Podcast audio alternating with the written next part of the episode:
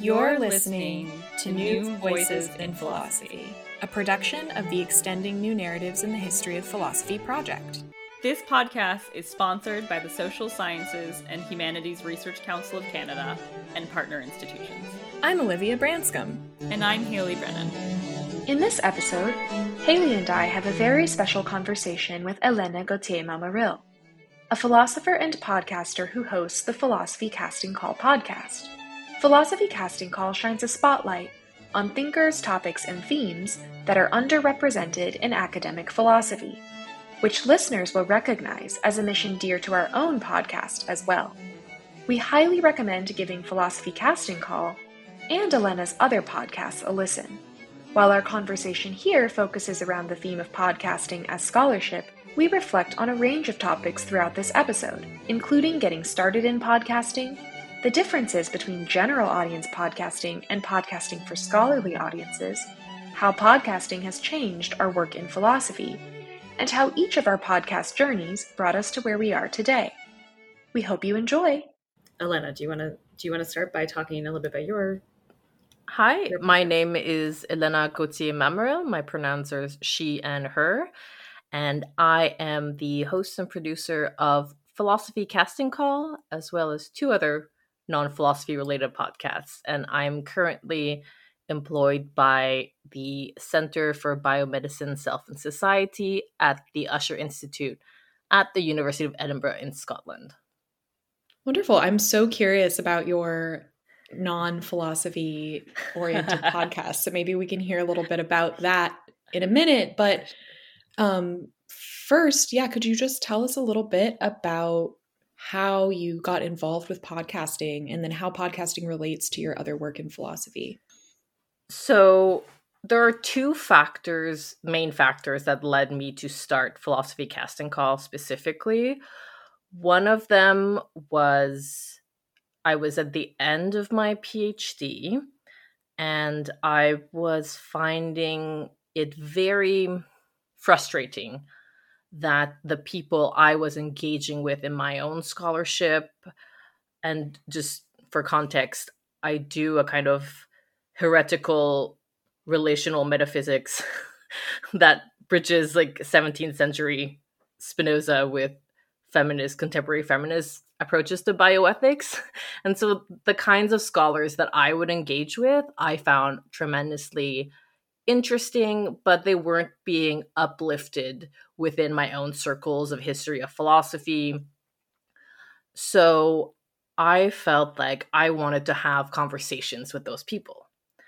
And the second factor is we went into lockdown during the COVID pandemic. And it sounded like a great time to start a new project.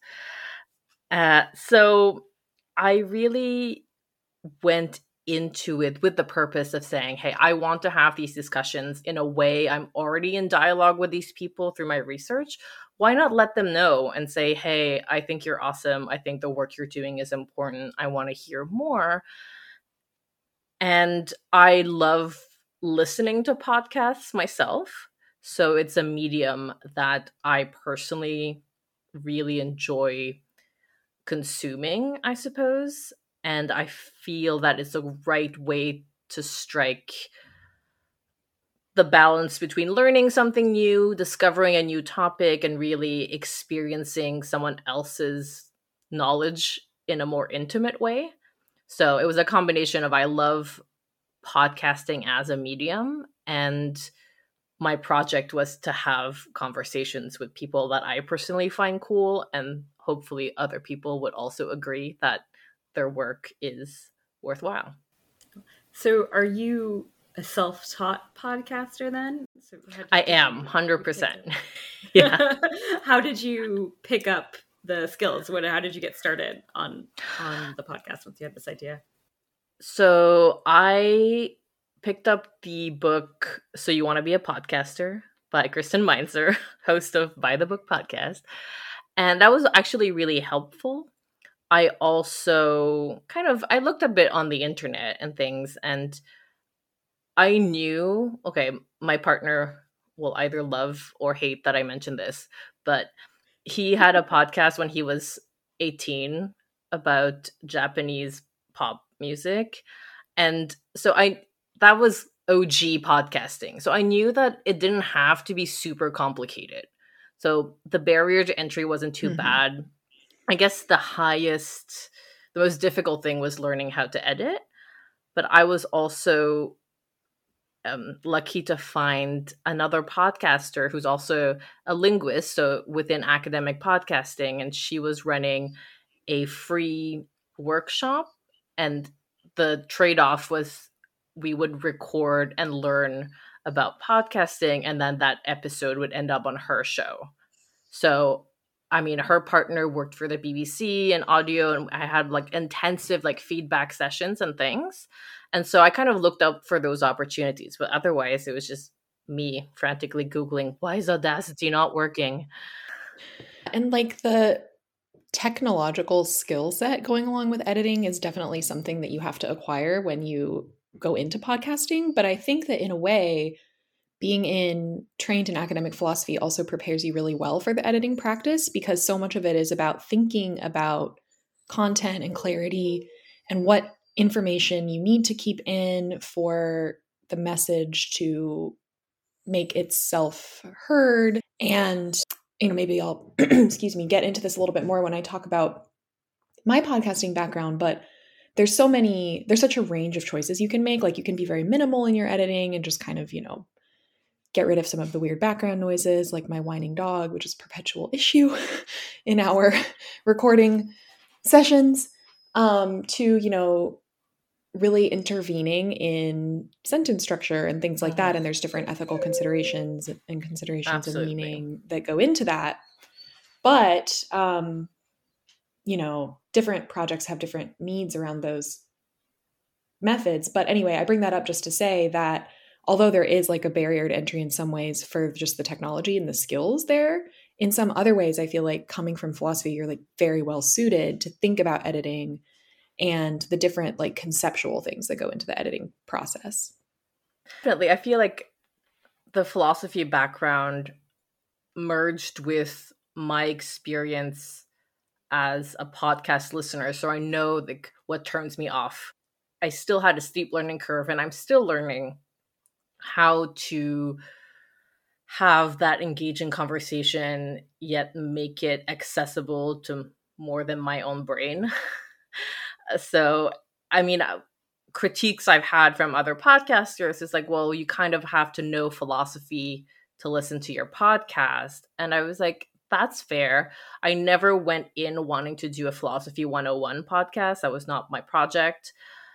And then that started me thinking about, what if it's okay to have other philosophers or even other academics as your audience? And I started thinking about, can podcasting be scholarship, not only in kind of quote unquote public scholarship meant to translate academic discourse into terms that a wider public can understand, which I do believe is very important and a good thing that podcasts can do. But I was what if I could speak to other philosophers? Because that's really what I wanted to do. So this idea of maybe it's okay if my audience is smaller, if it's more niche in a way, I can still be doing the work of diversifying the voices I amplify, diversifying the topics covered, maybe making an effort. My second season, I made an effort to have a guest from different countries and continents if possible. So engaging directly with people living and working in the global south, for example, as opposed to just having guests from the US or from Europe. And I think there are still things that I can do within those parameters without having the maybe commercial capitalist mindset of how do you reach the greatest audience and how do you monetize your podcast? No, and I think that's such an important point, because it is something as you listen through your own episodes, right, that becomes such a careful balancing act. The more people you're trying to reach, obviously the harder it can be, but also, right, it's you maybe lose some engaging parts of a conversation when you have to pause that conversation to say, okay, so this term is described as, or something like that, and that can kind of take away from hearing about people's real experiences, the nuances that go into things that can manifest themselves as more technical discussions. And it's I think it's a real choice point. And I think it's great, and it sounds super interesting that you recognize that and then you made that choice, that you actually have kind of put that work into practice. Totally. I mean, I was talking a minute ago about like the things from academic philosophy that are continuous with the skills that go into making a podcast. But I think that sometimes what people who are like philosophers or other academics who undertake podcasting as like a side project don't realize is that it also has its own skills that you have to think about. And one of those things is like, who's your audience, and you can decide that your audience is other academics. You can decide that your audience, your ideal audience, your target audience is not other academics, but that is a choice that one makes when thinking about a podcast and trying to be intentional in the construction of the project. And if you don't do those things, it starts to just be like, I'm just recording myself talking about stuff. And another thing that comes from like being trained in philosophy is that, when you ask me, how did you get into the tech side of actually doing the podcast? I think, well, I'm trained in research, right? So then I wanted to do this and I researched and I did it. But I think the important clause in that is you actually have to do it. So I may have had like an idea, for example, for my audience before I started, but it's only as I did it, as I saw like who was listening, but also how much time it took me to actually produce the podcast and do this. And then kind of being able to reevaluate my priorities and what I wanted to do. So I think that's something that in a way all academics do, but we need to reflect on that. Sometimes the research part is actually doing the research. And in this case, it's actually recording the interview, editing, and putting it out there.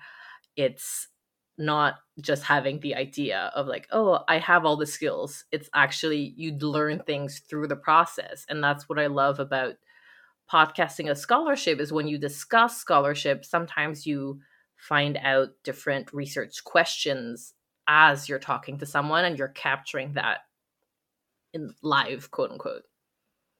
Exactly. I love that. And you put that so well. And that's actually, it seems like some of those questions are just podcasting questions, but actually those are also questions for all of our scholarship that we need to reflect on more intentionally. And sometimes it is only through sort of shifting perspective on like what the research process is, what the scholarship process is, that those questions can come to the fore. Because even when you're writing for an academic journal, there's an implied audience and implied, there are conventions that come out of that you don't think about or really pay attention to when you're just operating within that kind of conventional narrow mode of philosophy scholarship. And so intentionally choosing a different mode of scholarship can be so illuminating by kind of pushing you to be more reflective about otherwise kind of taken for granted elements of the scholarly process. I think, that reflection that you've both put your finger on so nicely is really concrete when you're doing a podcast, right? Like you hear yourself when you're listening back to it, you hear yourself, you hear what you said, you hear the way you were engaging with someone, you hear how they engaged back with you. And again, maybe this is something I can talk more about when I talk about my podcasting process, but one thing I found so interesting about doing it is the way it's both changed and just like made me understand the way I have conversations, the way I think and talk about philosophy. So I would love to hear, Elena, if you have found this and then both how it's affected the way you podcast, which you've kind of touched on already, but also the way it's affected your scholarship and the way you can conduct your research. Yeah, I think it was a very empowering process because a lot of scholarship, not only in philosophy, but I suppose in academia in general, is you interact with your peers like a couple of times a year at a conference, or, maybe your department has seminars, but, you cast a wider net rarely. And I know, and some people who I admire that in their teaching practice will actually encourage their students to reach out to living authors whose papers have struck them or inspired them or helped them along in their thinking. And I think like, yeah, why don't we do that? Why don't we reach out to the people who wrote things that are so important to our own research? And so actually engaging with people, yeah, it gave me a sense of community where maybe I found lacking in my own like geographical area and or within the like very narrow confines of English-speaking Spinoza scholars. And I don't think I can take that out of the context of finishing my PhD, which, as anyone who's ever done one knows, is an exercise in jumping through hoops. So I felt that once I finished my PhD, I was like, now I can write how I want. And I think doing the podcast helped that. And I, you know, submitted a chapter to an anthology that really is written very differently than anything I had written in the PhD. And I think that having those discussions on the podcast and being exposed in such a personal way to the processes and the experiences of different philosophers really gave me kind of permission to experiment with different kind of philosophical writing. And so, Haley, how did you get involved with your podcast? I'm Haley Brennan. I am a PhD candidate in philosophy at Princeton University, and I am a co-host and co-producer of the Extending New Narratives podcast, New Voices in Philosophy, with Olivia Branscombe. So I guess I started podcasting in my master's degree. I was a research assistant for the original version of the Extending New Narratives in the History of Philosophy project, which was then just called the New Narratives Project. And it's pretty, like straightforward origin story, I guess. So Lisa Shapiro, one of the principal investigators for the project and my RA supervisor, asked if I would put together a podcast as part of this research work. I guess just reflecting on the conversation we've been having so far about audiences, there was maybe made explicit, but certainly an implicit thought that the creation of a podcast would help make the project accessible to a more general audience, or maybe at least just a wide range of philosophers. But I think there's definitely the thought that it would be accessible to non-philosophers. And I was really excited about that idea. I mean, this is part of the reason, if not the reason I went to grad school, was this sort of project, the project of expanding and making accessible the history of philosophy. I felt and still feel very passionate about that. So yeah, I mean, I just sort of set off on learning how to podcast. I did a lot of Googling, found some software. I should say that I wasn't on my own in doing this research. I received a lot of support and training from SFU, where I did my master's, Simon Fraser University. They have a really wonderful digital humanities project there. I did some tutorials through the digital humanities project. And, oh my God, I've forgotten her name, which is terrible. But there was a professor who I want to say was in the French department who had a podcast of her own, who sat down with me and just explained, sort of where to look, what sort of software, what Audacity was, what kind of things I should have in mind in creating a podcast. So she was really helpful too in getting going. But yeah, I mean, as you both know, right, even with any sort of advice, there's still a lot of bumping around in the dark. In the time I was at SFU, it was only 2 years for the master's program. I only had a chance to make a couple episodes. And, my guests were excellent. I really like listening to those interviews back, because I think they're fantastic to listen to from the interviewee perspective. I didn't really fully feel like I had a good grip on the medium. I think there were a lot of opportunities, for developing it. And so, yeah, I mean, I guess I was really excited.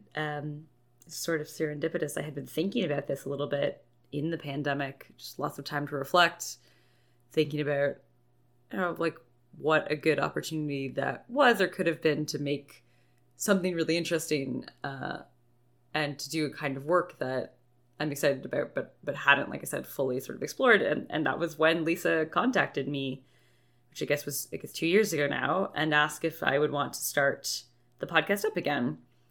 So I was put in touch with Olivia, and yeah, it's been so much fun just being able to fully dive into all the learning curves that come with putting together a podcast. And then thinking much more carefully now that, you know, done more than just get my toes wet, dip my toes in. I'm mixing my metaphors all over the place. But now that we're sort of, we have this team and we're fully on board and making this happen, there's just been a lot more of the medium that I've been able to explore. And I really enjoyed that. So do you know Hannah McGregor from SFU? I don't, no.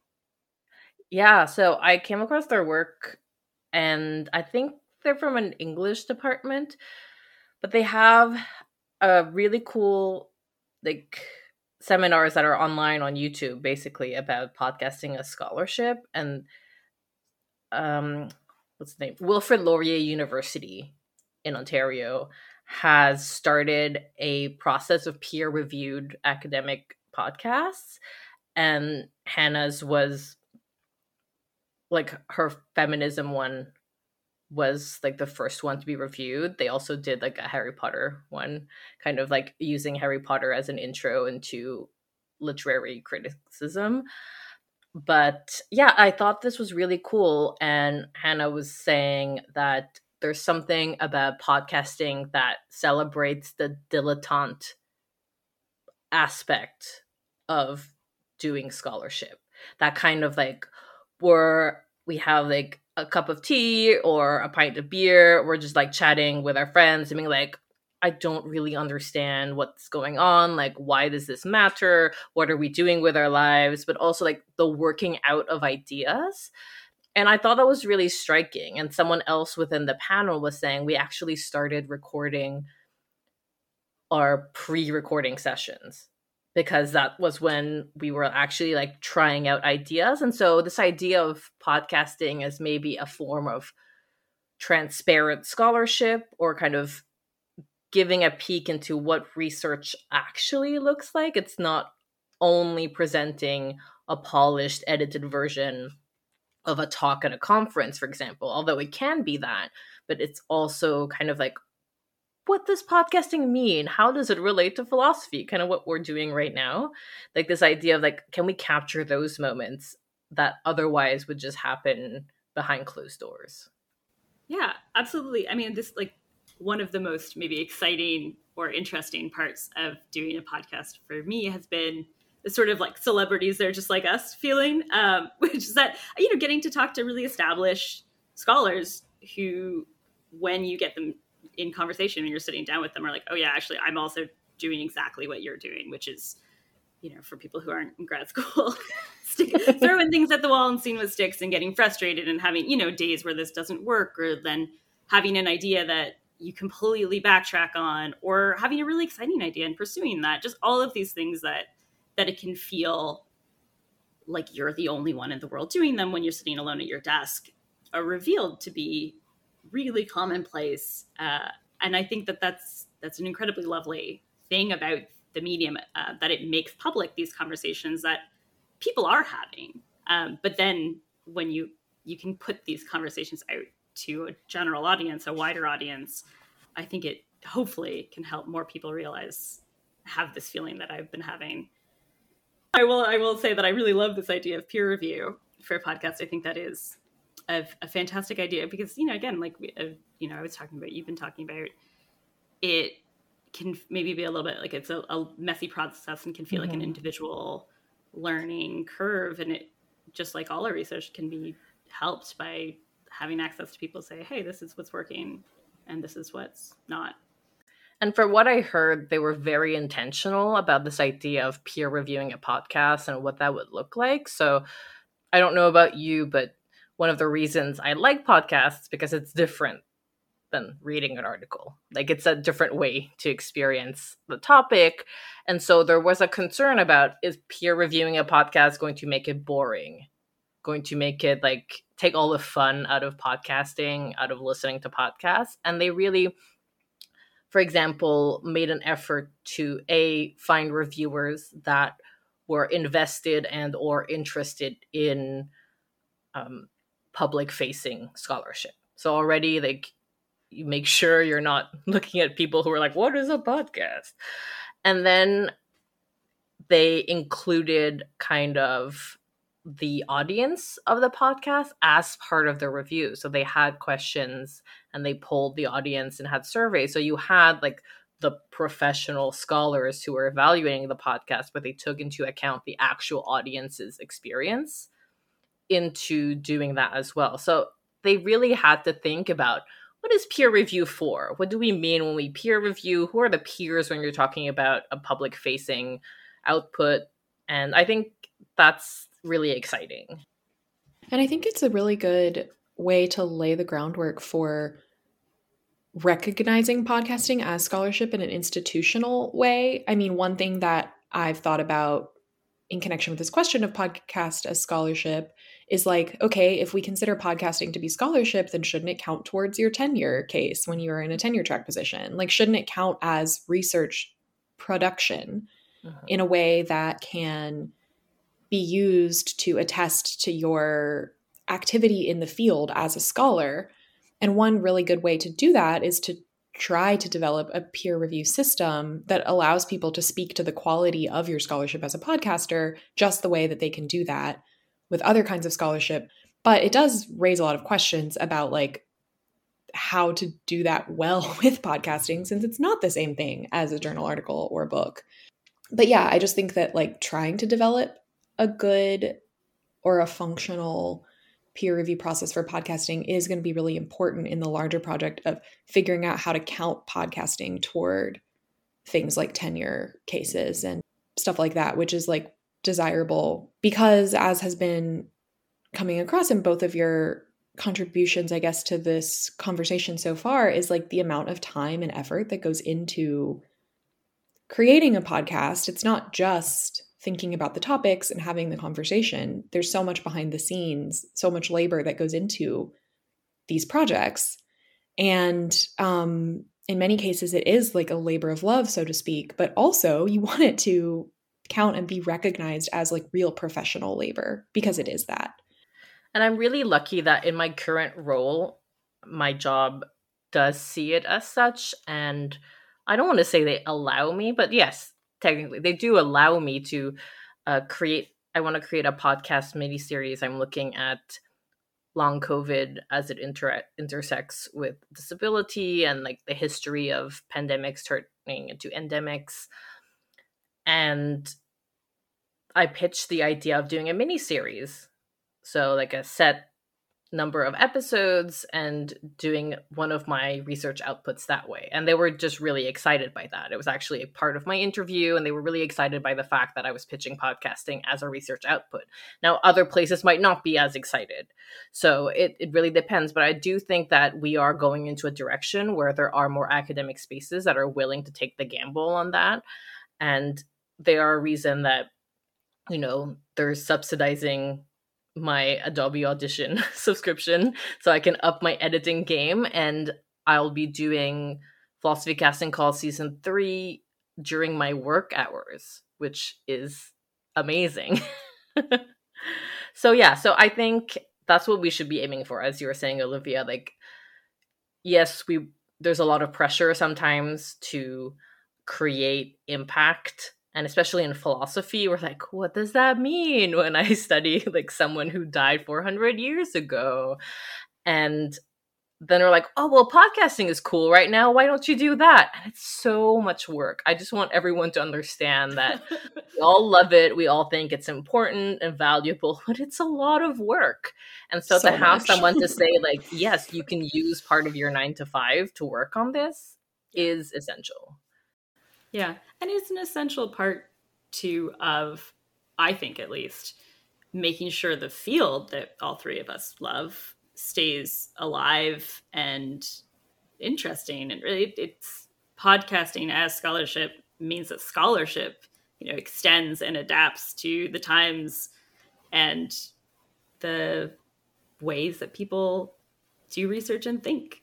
And I think the more that we can, you know, again, to throw my voice other than just laughs and nods of approval in the background into the mix of podcasting, it's a lot of work, right? If we can recognize that can take up as much time or can, you know, be integrated into your research in such a way that you don't feel like you are torn between writing academic articles and producing a podcast or doing other public facing or digital scholarship, the better. Haley, I'm curious. So we heard from Elena a little bit about how podcasting has impacted like her writing. And I'm just wondering if you've experienced that. You were talking about how a big thing that you've learned about yourself as a philosopher from being involved in podcasts is like how you talk and kind of think in dialogue with others. And I'm curious if that's also reflected back in any way onto your writing practice. Absolutely. I think that I spend a lot of time, I work on the self in, you know, various dimensions. I spend a lot of time thinking about the self. I spend a lot of time thinking about myself.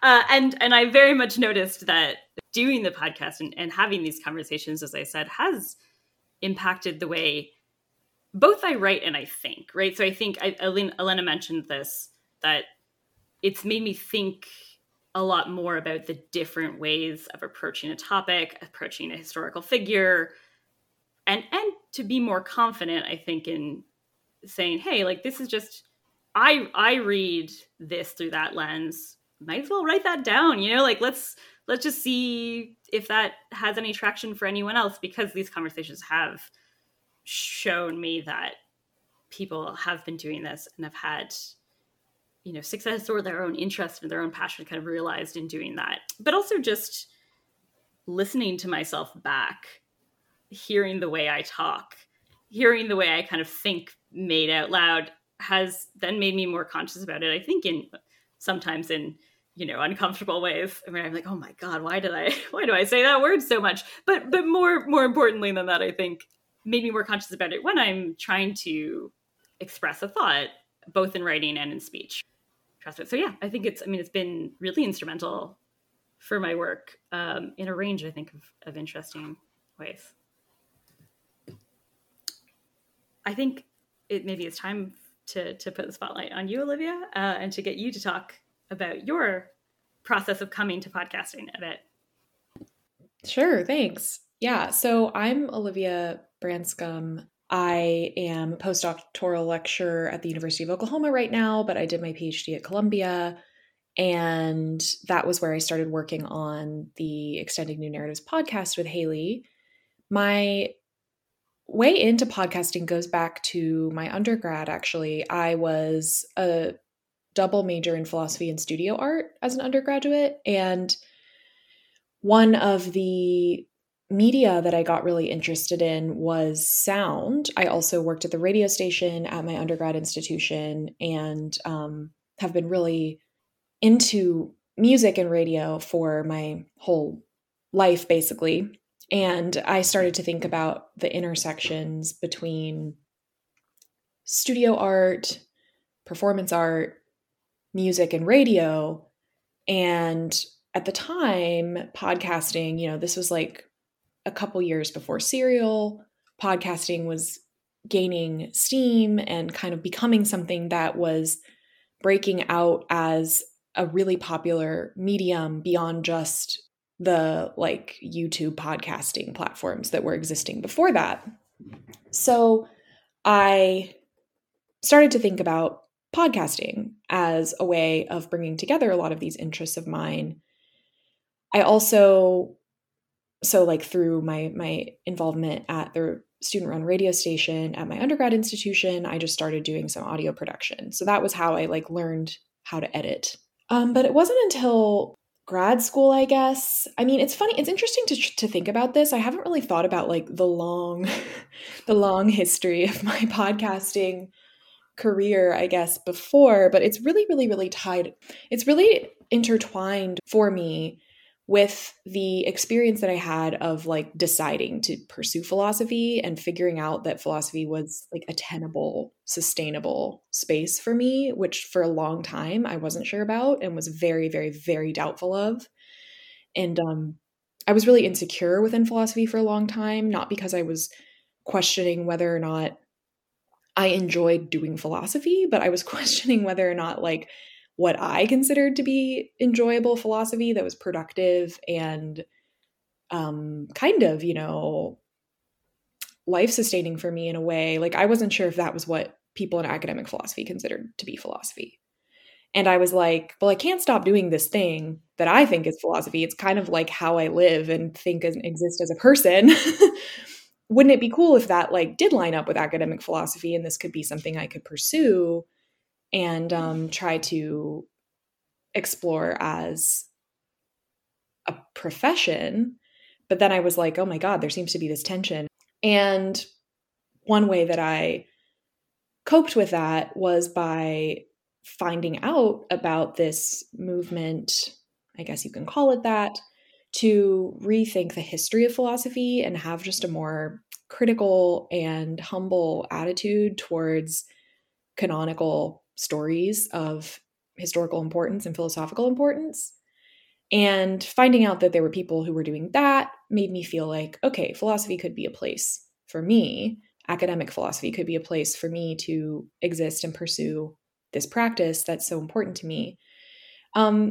And I was really interested in accessibility and in making philosophy, making clear through my own philosophical practice that philosophy is a space for everyone and that everyone has an inclination or a tendency or a glimmer of philosophical reflection in them. I just think that that's true about human beings. And I think that philosophy should encourage that and stoke that in people.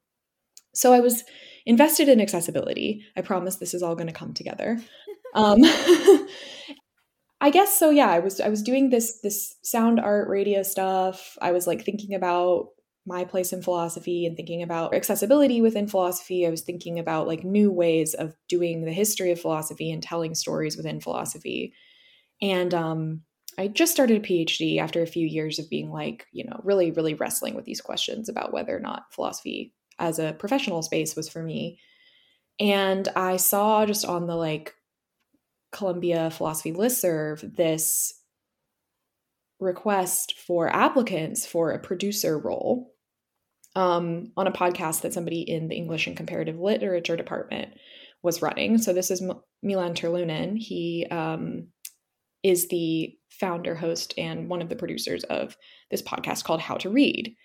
And the point of How to Read is actually not didactic, which is funny, like the title makes it sound like it is.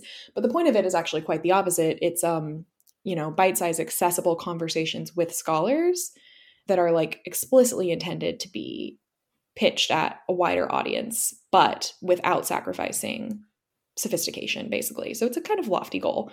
And I saw that and I was like, oh, wait, this is the perfect opportunity for me because it brings together this strand of my philosophical practice that is thinking about accessibility. It brings that together with my interest in audio media.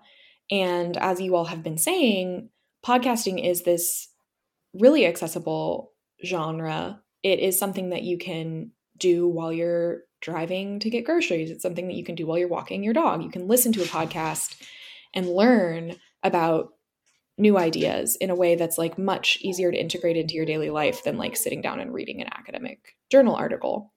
So it just seemed like the perfect opportunity to try to bring together these different interests of mine.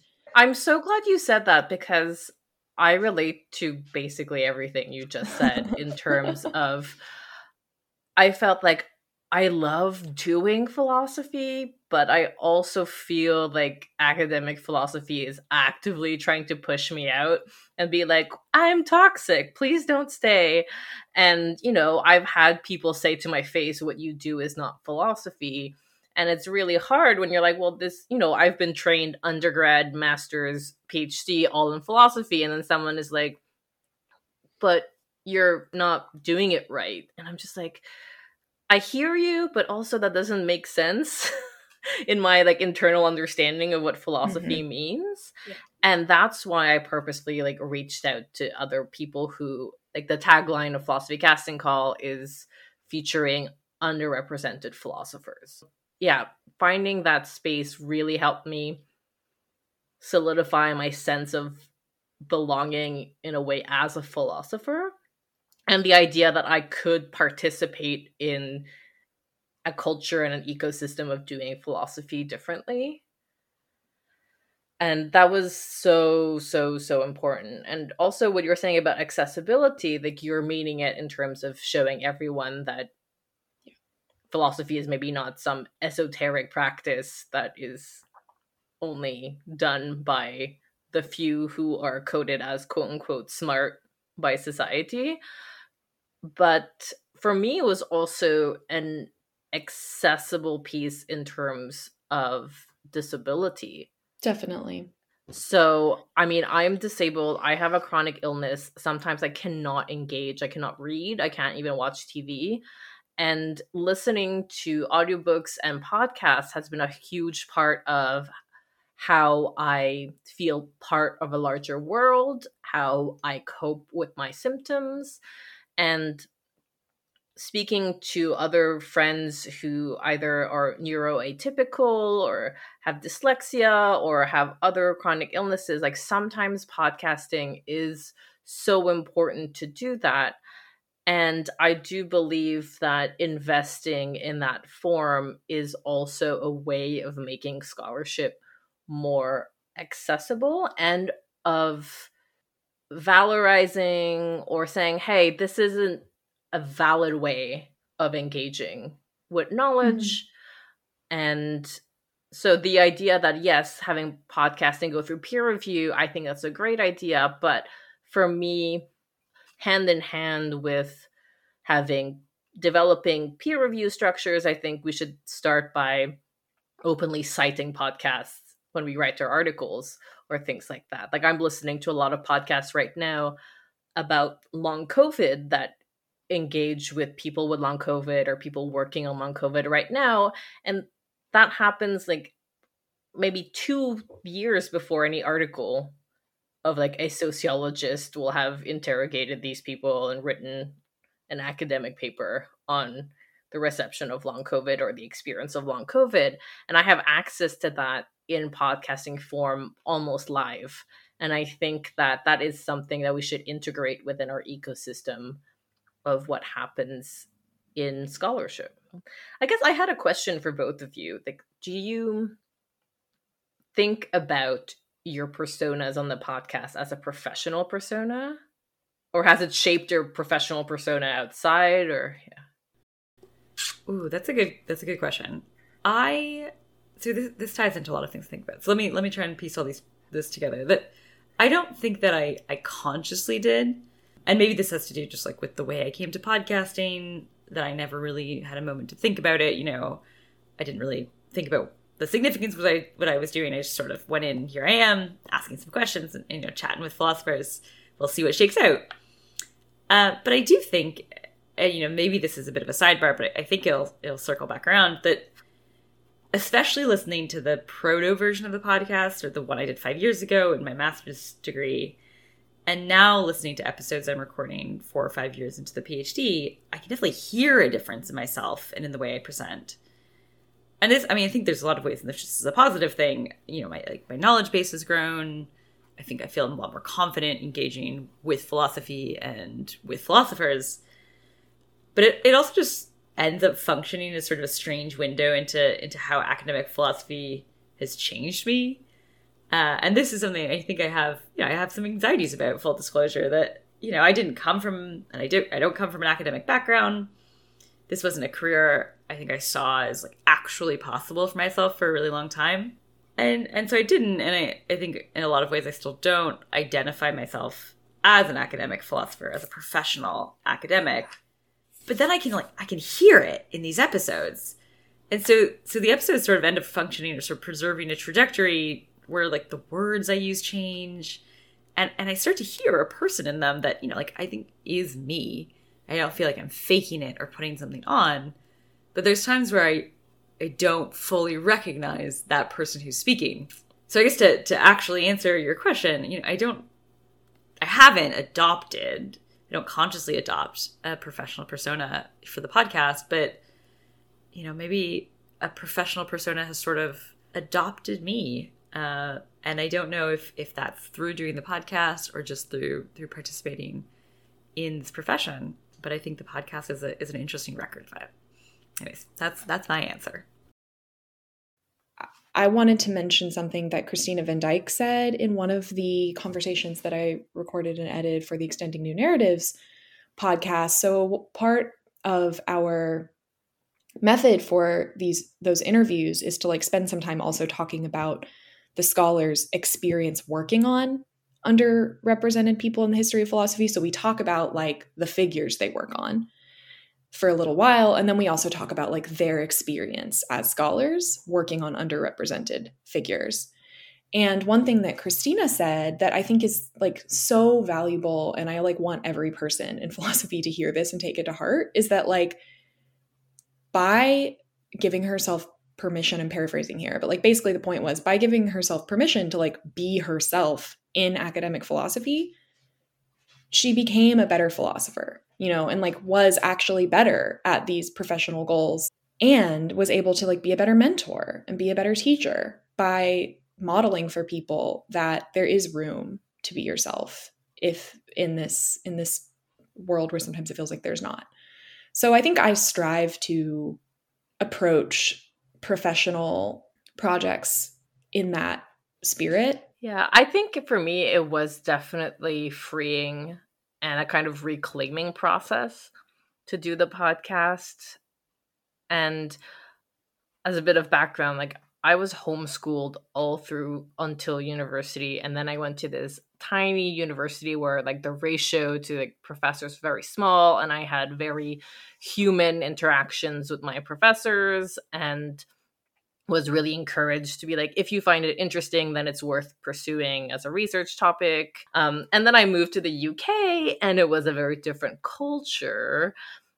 And yeah, I went through my PhD and then I kind of had like my rebel self inside being like, but this is not what I want to be doing. Like there must be something there. So I feel like I gave myself permission to not be professional, like not be completely terrible person, you know, but like, yeah, not like I was just unprofessional. Not to be unprofessional, but like, yeah. And I find that also, I have two other podcasts. One of them is like reading fiction by underrepresented authors, and one of them is a thematic recap of Gilmore Girls. So I find that doing those, and all of my three podcasts have very different tones, and I'm the same person like behind all of that. And I feel like I'm authentic in all of those podcasts. And having that experience has really reinforced this idea, as you're saying, I want to be here. And I also want to be able to say that I am who I am without apologizing. And how do I create that environment?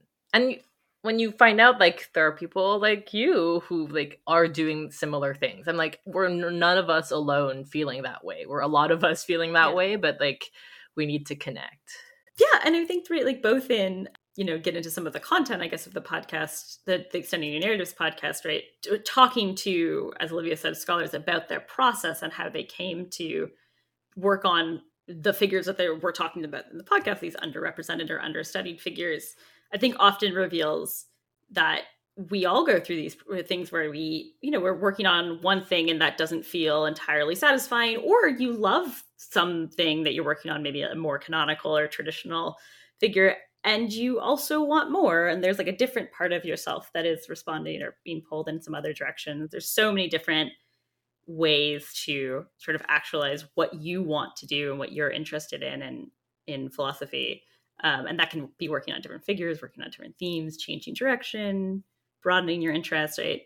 Again, you know, a real benefit of the conversations, I think, is just being able to explore these things. And like Haley said, like I'm so much harder on myself in the editing process than I am on any guests. And when I first started podcasting, I was not an interviewer. I was simply producing. So I was like behind the scenes from an audience member's perspective, like giving suggestions and prompting the interviewer to ask certain questions. And then I was doing the editing, and it was so much easier to just like have a process and execute it and be like, this is done. And then when it was me, I was like, oh my God, what am I doing? Like, this sounds horrible. I can't put this out into the world.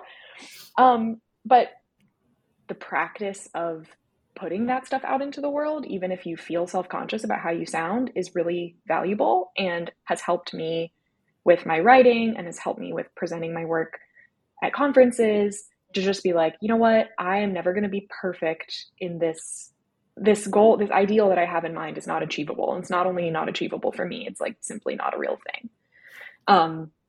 And what's important is being active and putting myself out there so that I can have a conversation and be a part of the profession in a way that I would be impossible, obviously, if I weren't to put myself out there. And what I was going to say before was that I feel like I constantly surprise myself in the way that I act in interviews. And I don't mean that where I'm like, wow, that was really smart, Olivia. But I'm just like, there she goes again. Don't know what she's thinking. She's talking. She's going. And that's just what I do. And I've had to be like, you know what? You're going to say weird things that you didn't plan to say. And then you can either edit them out or leave them in. And accepting that about myself has helped me accept that about myself in other professional contexts. You know, when I ask a question, it might go off the rails. Maybe it'll be a good question, maybe not. And that's just like how my mind works. And I've become a lot more comfortable with that through the process of podcasting. And it's helped me in other professional settings. But you'll know how to make it a question and not a comment. That's right. Gotta circle it back. Yeah, the thing exactly. I did it already in our episode all the time where I'm like, I have like 3 things to say to you. Here are like 14 things. And so actually at the end of the day, here are the 4 questions I just asked you. Can you answer all of those, please? So I do think it's been a really good exercise, right? In actually figuring out what your question is. It's impossible for the guest, the interviewee, right, to answer 4 questions that you just asked them all once. And it's also not a fun listening experience for an audience, right? I feel like it trains me in like communication in a way that's analogous to teaching.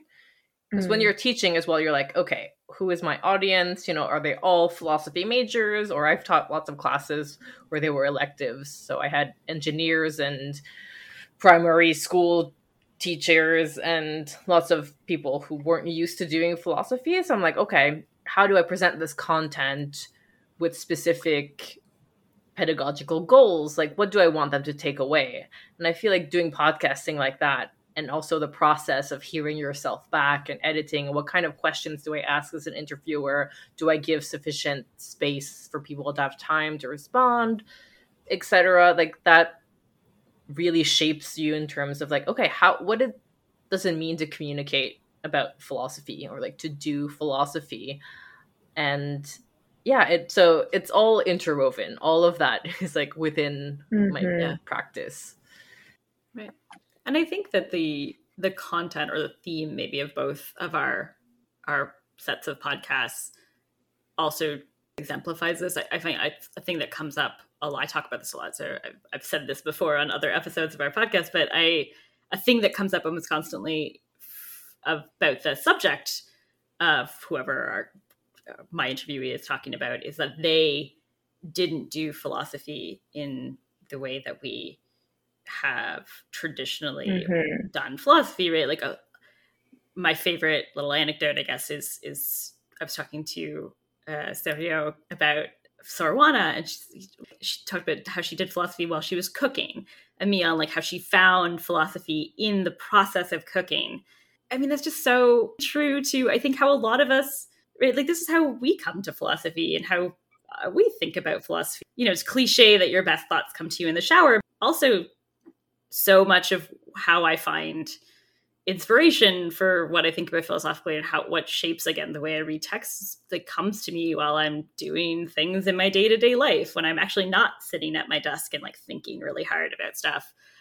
And so it's great, you know, to both to hear researchers talk about doing this, but also then to hear about historical figures doing philosophy like this. And then to tie this back to teaching, right? I think for students who are coming to philosophy, who maybe will never go on to do philosophy again, I think it's such a wonderful lesson that when you're cooking your dinner, you can somehow be doing philosophy, and just depends on kind of the way you're thinking about it, the way that you're like working through those things for yourself. Yeah, if I want my students to remember one thing, is that philosophers don't have ideas that like drop from the sky or in abstraction. Like we work with abstraction and theories as, in a way, a method, but that every idea and theory and concept like came about because of like real people in real like socio-historical political situations dealing with the constraints of their time, trying to solve problems or think about what it is to exist as human beings. And like, for example, we can say like, what is goodness? And we're like, that is a philosophical idea that has transcended millennia. But like, really, like Plato thinking about goodness within his very context is different than like Sor Juana thinking about that is different. Yeah. No, I think that, and that's, I think, a point that is often, or I feel like it's often missed or overlooked, right? That you can describe, maybe this is because we're all like analytic conceptual thinkers, right? But you can describe, you can delimit these methods, but the delimitation of the methods does not thereby mean you are stuck with one. Once you pick, you can mix and match, you can combine. Well, I think of it as like a painting or something where it's like you have multiple colors that you could use, but not only that, you have like, you can use a palette knife, you know, like you can use your rag to wipe around the paint on the canvas. You can use spray paint. Like you can find little tiny pebbles and like affix them to the surface. Like you have a bunch of tools that you can use in the pursuit of one project. And like they are distinct in a way, but they also blend together. And I think the key to that is it's a tool, right? The methods is a tool. Often we're like, the methods are like the way that our work is legitimized. Like what methods did you use? Like, are these acceptable methods? Are these antiquated methods? Or these experimental methods? But really they're a tool. Like obviously it's not just writing in our diary for ourselves. Like we do our work so it is intelligible to other people, so we can participate in a community of scholars. So methods do serve that purpose, but again, how do they serve that purpose, and can we recognize when they're no longer serving us? So Elena, where can people find you to learn more about your work, your podcast projects? Yeah, I have a personal website at www.elenagauthier-mamaril.com. So it's long, but it's my name, so people have to live with it. And otherwise, you can listen to my philosophy podcast called Philosophy Casting Call. There are 2 full seasons out, and season 3 is currently under production. If you are interested in being a guest, please email me at philosophycastingcallpod@gmail.com. And I also host 2 other podcasts. So I have a book review podcast of books by underrepresented authors called Bookshelf Remix, and a Gilmore Girls deep dive review podcast called Women of Questionable Morals, which I co-host with my friend Soraya Emanuel.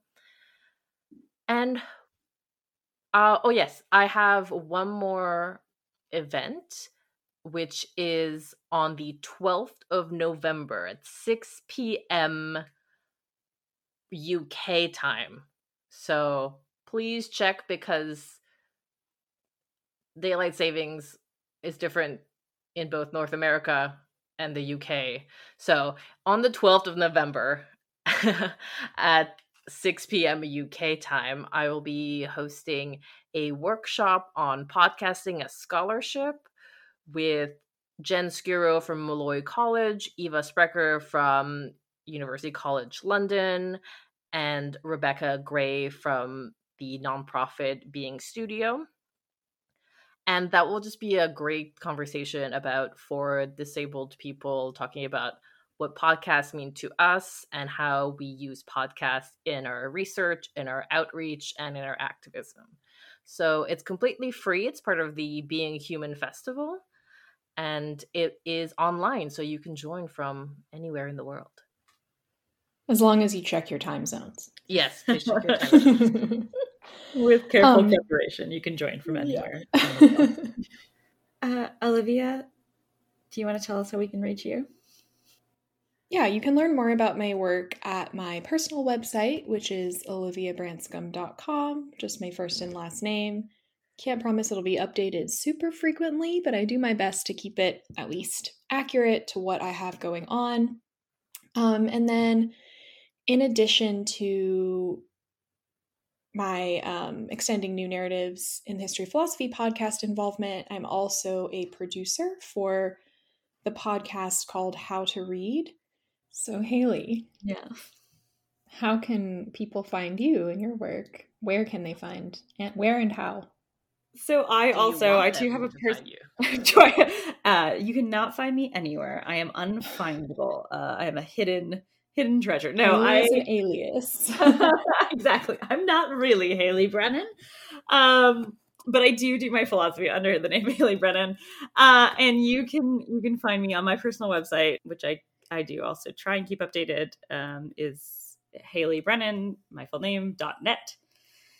I obviously also co-host and co-produce this podcast, so you can find other episodes. Our little blurb is in our outro, so you can hear all about how to find more New Narratives episodes if you keep listening. The only other thing I think I'll plug is just that for, I guess, the philosophers in the audience, the philosophers who are listening along, you can tune into Elena's workshop. Olivia and I are, and Elena as well, are participating in APA Teaching Hub session at the Montreal Eastern APA that's upcoming in January 2023, called Podcasting as Scholarship / Podcasting as Philosophical Pedagogy, with Jennifer Scuro and Ellie Anderson as well. So if you want to hear more of the three of us plus some other people talking about the process of podcasting, and you have an APA membership and you're going to be in Montreal in the cold first week of January, come by. I'm glad you mentioned that, because I was thinking another thing I wanted to say is just if you can't make it to any of these workshops, but you just want to talk podcasting and you're going to be at the Eastern, or for me, I'm also going to be at the Pacific APA in 2023, I believe.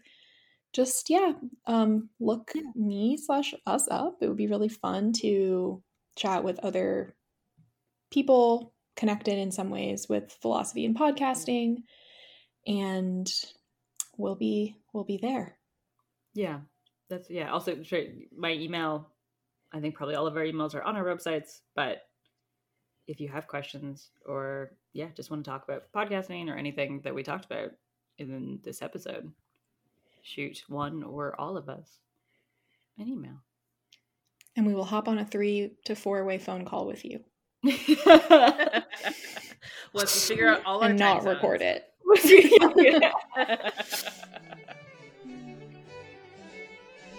Thank you for listening to New Voices in Philosophy.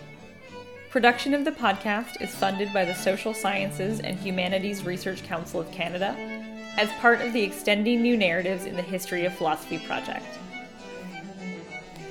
The music you hear is 17th century female composer Elizabeth Claude Jacquet de la Guerre's Sonata No. 2 in D major, performed on the violin by Pizzeria Armonici. For more information about the project, and for future episodes, please visit our website, newnarrativesinphilosophy.net. We look forward to discussing all these new figures and ideas with you.